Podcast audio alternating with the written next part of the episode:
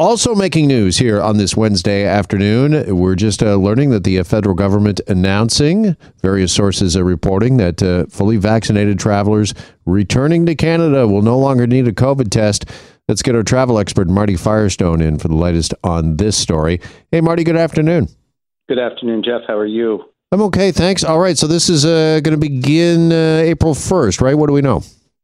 Assuming it's not an April 1st joke, okay. I, news. They basically are going to remove what I would call one of the final restrictions left, and that is that you can travel, come back into Canada. There will be no requirement, not only for a PCR test, which was removed last week, but also the negative antigen test, taking a huge hurdle out of the way. All right. So, what does this mean to the travel industry, the hospitality industry overall? I mean, you and I were talking when the PCR test uh, was dropped that it was going to be a boon for travel. I would think that this would only magnify that.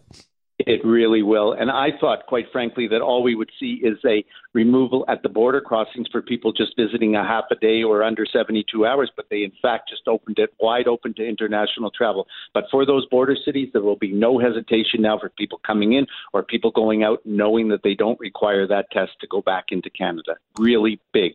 Big yeah, is this something the travel industry, the hospitality industry, have they been lobbying the government for, Marty? Do you know if they've been asking for this for the last little while?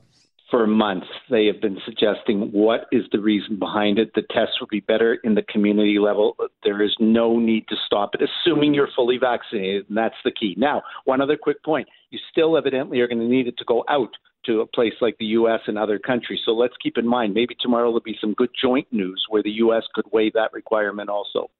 All right, yeah, that is important news. That's a very, very important point on this uh, developing story in this uh, news. By the way, the ArriveCan app. Wanted to ask you about that as well. They are dropping testing requirements.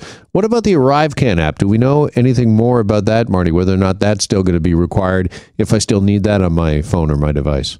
You do, and uh, it will be what it is, but I guess missing one key element now that you don't have to show a negative test result, which to me, that's huge. So, yes, there will still be some paperwork, but who's kidding who? That should phase out over time soon when there's no longer any requirements needed, like to know that you're fully vaccinated or to know where your house is and where you would quarantine if you were. That should also get eliminated down the road. All right. Uh, big story here uh, this afternoon. Marty, appreciate your time and uh, helping us out on this. Thanks so much as always.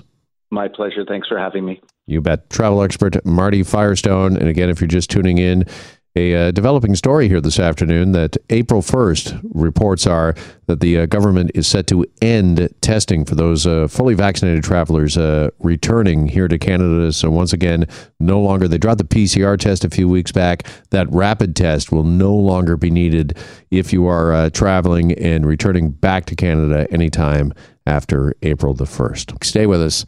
You're listening to The Jeff MacArthur Show.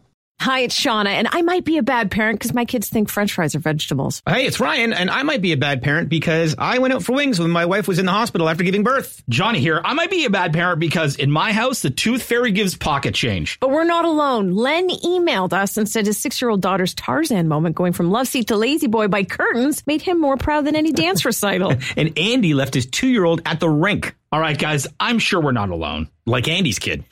For stories and confessions like this, make sure you check out our podcast. It's called Bad Parents, and it's available wherever you get your podcasts. I left a glove at the rink.